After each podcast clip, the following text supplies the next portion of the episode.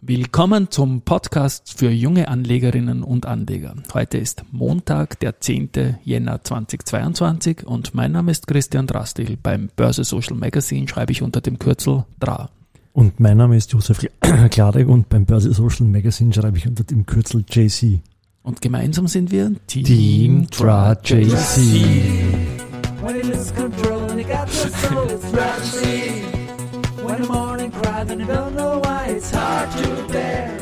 Du hustest, ich starte den Jingle zu früh. Heute haben wir. Ja, und außerdem hast äh, vergessen, jeden Alters zu sagen. Das hat mich nämlich dann rausgebracht. Also das, was, was, also junge Anlegerinnen und, und Anleger. Anleger. Und mein Name, das geht nicht. Willkommen. Ja? Ah ja, da stimmt. Bin, dann bin ich draußen. Stimmt. Dann, dann, muss ich räuspern, um das aufzuholen oder so. Machen ja. wir trotzdem nicht nochmal, weil wir machen ja One-Takes. Ne? One-Takes, One was anderes Fahrt. Ja. Ich habe gesehen in unserem Statistik-Tool, weil ich ja so ein Statistikwahnsinniger bin. Ich glaube, das haben die Leute schon gemerkt hier, oder? Ich weiß nicht. Nein, ich kann, kann, kann sein, ja. kann sein. Ähm, dass das heute der hundertste Beitrag in diesem Podcast ist, mhm. insgesamt. Da haben wir jetzt der, und der 50. Wiener Börseplausch. Der 50. ist schon. Der 50. Das ist schon ja. Nummer jetzt, ja. Und sonst haben wir noch ein paar Lieder drauf, da kommt heute Nachmittag noch eins. Dann haben wir noch so Austrian Audio Worldwide Roadshow und am Anfang ein paar andere Beiträge, die so Zierer-Beiträge haben wir Zierer-Beiträge, ein paar aus einer Serie, die habe ich unglaublich gern gehört, haben wir die Audiospur nehmen dürfen von der Zierer Jahrestagung. Ja, insgesamt der hundertste Beitrag, der 50. Börseplausch und was ich witzig finde, wir haben damit mit dem heute hundertsten Beitrag meinen Lieblingspodcast überholt. Das ist dieser Wien Echt von, von Clemens Heipel und von Michi Geismeier. Und die haben jetzt am Donnerstag oder Freitag dann den hundertsten Beitrag und wir haben ihn heute gehabt. Das ist jetzt aber überhaupt kein Gütesiegel oder Wettkampf. Gut, am Wochenende hat es mich noch gerissen, habe ich auf LinkedIn geschaut. Ja. Und auf einmal habe ich da 74 Nachrichten. Aber ich dachte, um Gottes Willen, was haben wir denn da falsch gemacht oder irgendwas, weißt du, wenn es 74 Nachrichten 74 ist irgendwie heftig, ist viel, da ja, genau. sicher ein Plätzchen geschrieben. Da haben wir irgendein so, Plätzchen geschrieben und schau dann nach und dann sagen, nein, Gratulation zum Firmenjubiläum. Aber ich dachte, ah, genau, unsere FC Klarek Drastil GmbH. Stimmt. Die GmbH haben wir vor zehn Jahren, glaube ich, eingereicht und das habe ich dann irgendwie und das dann Ende Jänner, glaube ich, dann im Firmenbuch eingetragen ja, worden. Ja. Und da habe ich jetzt die Gratulation dafür bekommen, weil das am Wochenende war und das ist schon super, irgendwie, dass ein Prozent der Kontakte auf, auf LinkedIn da, da einfach gratulieren. Das freut mich schon. Das muss ich rechnen. Äh, wenn, was hast du, 74 Prozent? 7000 hast du auf LinkedIn? Ja, ich bin jetzt vor kurzem über 7000, 7247 sind es genau, da schreibe ich auch immer mit und da freue ich mich dann auch, ja. Na, das ist schon, das ist schon eine ja. feine Community. Ich habe diesen Statistikwahnsinn und schreibe da Jahr für Jahr meine Listen immer mit beim Laufen und bei, bei Musik und bei überhaupt allem. Und dieses Jahr für Jahr denken ist natürlich durchaus anstrengend und manche sehen das auch anders wie unser geschätzter Präsenter von dem Podcast, die Wienerberger, der CEO Heimo Scheuch hat in seinem Podcast Nummer 9 zu diesem Jahresdenken Folgendes gesagt. A matter of, um, I would call it, uh, not to be too exaggerated about calendar years. Ich finde das ja sehr gut, wenn das ein Vorstand eines börsennotierten Unternehmens sagt. Und ich glaube, die Wienerberger, die macht das auch wirklich gut, weil du musst natürlich quartalsmäßig reporten. Ja, ja. Da kommst nicht aus und trotzdem die Langfriststrategie, die Pläne, ESG und alles Mögliche, das machen die seit Jahren. Und ja, aber ich bin da ein, ein Wahnsinniger mit den Listen. Gut, dann gut. machen wir nochmal ein Update, würde ich sagen, zu unseren Statistiksachen. Ja. Nämlich beginnen wir mit mit so. der Firestarter-Wertung zur Erinnerung. Freitag dann. Also, du sagst, was es ist. Genau. Zu, für jenen Titel, der im Jahr 2022 als erster auf Schlusskursbasis 20,22 Prozent plus dastehen hat. Und ja, da haben wir am Freitag. Die Frequenz ist ganz, ganz knapp angenähert schon am Freitagabend. Aber nachbörslich war dann sogar noch ein bisschen mehr da, aber auf Schlusskursbasis, weiß nicht, wie viel war das dann äh, frequent? Das müsste dann auch schon fast 20 knapp. Fre na, 18, irgendwas. Frequentes okay. hat am Freitag ein Plus von 8,9 19 Prozent geschafft. Das war das größte Plus seit 28.12.2020. Damals 12 Prozent Plus. Und year to date ist die Aktie 18,73 Prozent genau. im Plus, genau. Da haben auf die 20,22 gar nicht mehr so viel gefehlt. Heute sind es jetzt leicht im Minus. Und das hat auch Auswirkung für unsere zweite Wertung, die ja so lautet.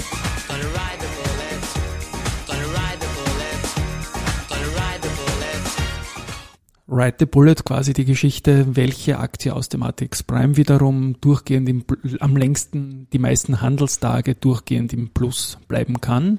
Und da wiederum sind neben der Frequentis noch zwei andere Titel genau. per Freitagsschluss im Rennen geblieben. Die, OM, die, OMV ist es noch und die VIG. Das heißt, das Feld ist schon sehr dünn geworden.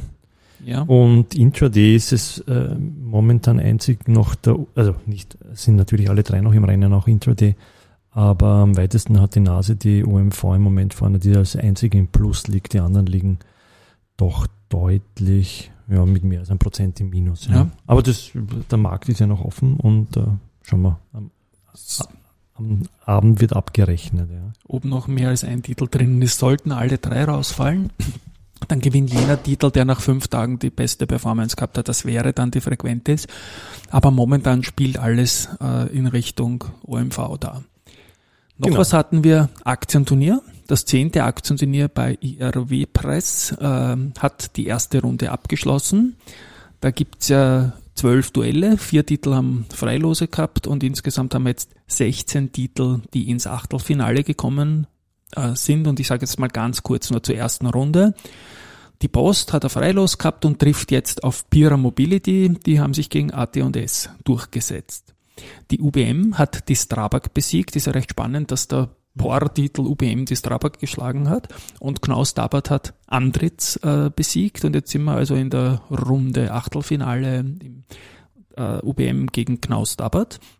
Frequentis hat den Verbund besiegt und zwar der stärkste Titel gegen den schwächsten interessanterweise. Do und Co. hat Finanz besiegt, also Frequentis gegen Do und Co. Dann die Uniga hat S&T besiegt, äh, Meier-Mellenhof hat ein Freilos gehabt, also Uniga gegen Meier-Mellenhof. Die FACC hat ebenfalls ein Freilos gehabt, Agrana hat Valneva geschlagen und das war in, in dem Fall mal leicht gegen Valneva, im Vorjahr wäre es fast unmöglich gewesen. Mhm. Äh, also FACC gegen Agrana, dann VIG hat die POR besiegt und Sportradar hat Evotec besiegt. Das äh, war ein Duell, wo beide stark verloren haben, aber die, die Evotec sogar zweistellig im Minus waren. Also jetzt VIG gegen Sportradar. Telekom Austria hat Rosenbauer besiegt, Zumtobel hat Wienerberger besiegt, damit sind wir Telekom gegen Zumtobel. Und zum Schluss, äh, Flughafen Wien hat die S immer besiegt und die Balfinger den Freilos gehabt, also jetzt der Flughafen gegen Balfinger.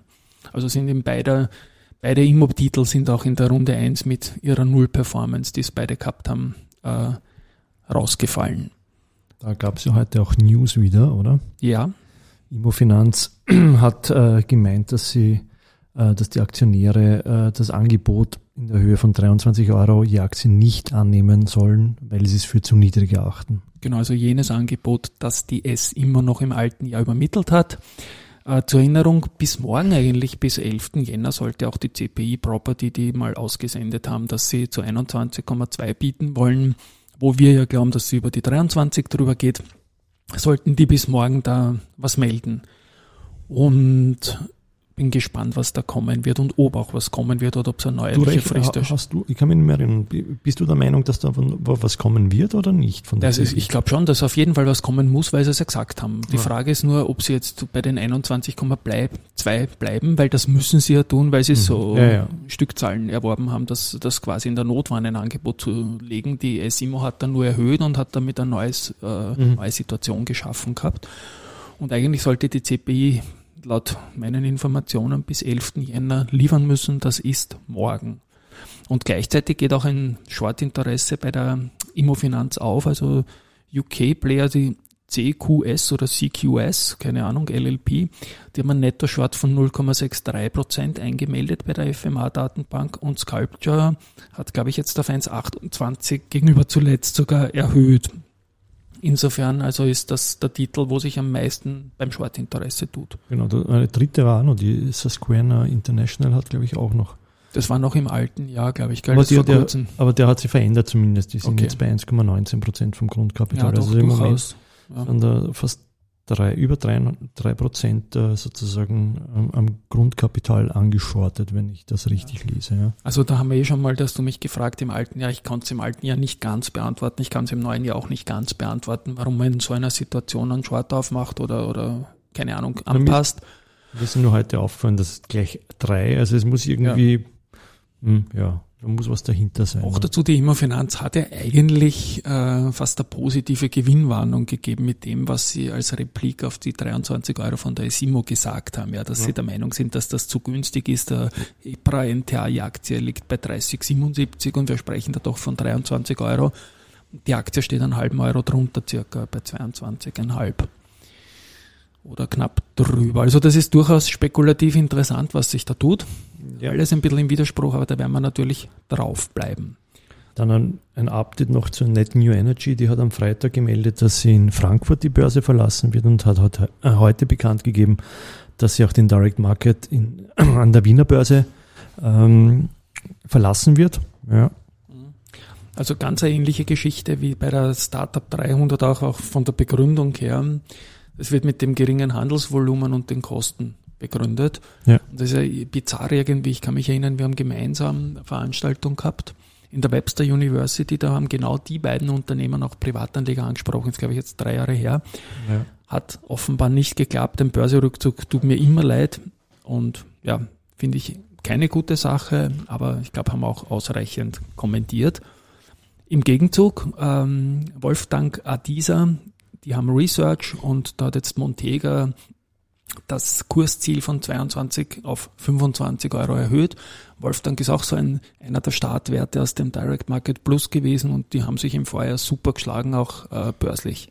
Waren sehr gut unterwegs. Die Aktie hat sich also deutlich aufgewertet und also nicht die Aktie sich, die Aktie hat aufgewertet. Und die sind auch sehr beliebt bei deutschen Börsenbriefen. Sind so Umweltmanagementunternehmen, dass, dass das gut funktioniert. Jo, In diesem Sinne, oder? Sind was haben wir, wir eigentlich? sind wir eigentlich mit dem, was wir heute sagen wollten, durch. Am Nachmittag geht noch ein Song online, den wir am Genau. Freitag noch aufgenommen haben mit dem Kumpel. Also wir, Michi, nicht ich. Nicht wir ja. beide, du, du. Ich, ich habe ja, dann ein bisschen ein Mischpult quasi im Hintergrund danach noch ein bisschen an, was an, an gepinnt. Scratch drüber gelegt. Nein, Ah, kein nein. Scratch. Na. Gut. Na gut, in diesem Sinne, ich Schönen glaube, Tag, da liegt der. Abspann, gell? Da ist Den der spielen wir Abspann. dann und Baba bis morgen. Ciao.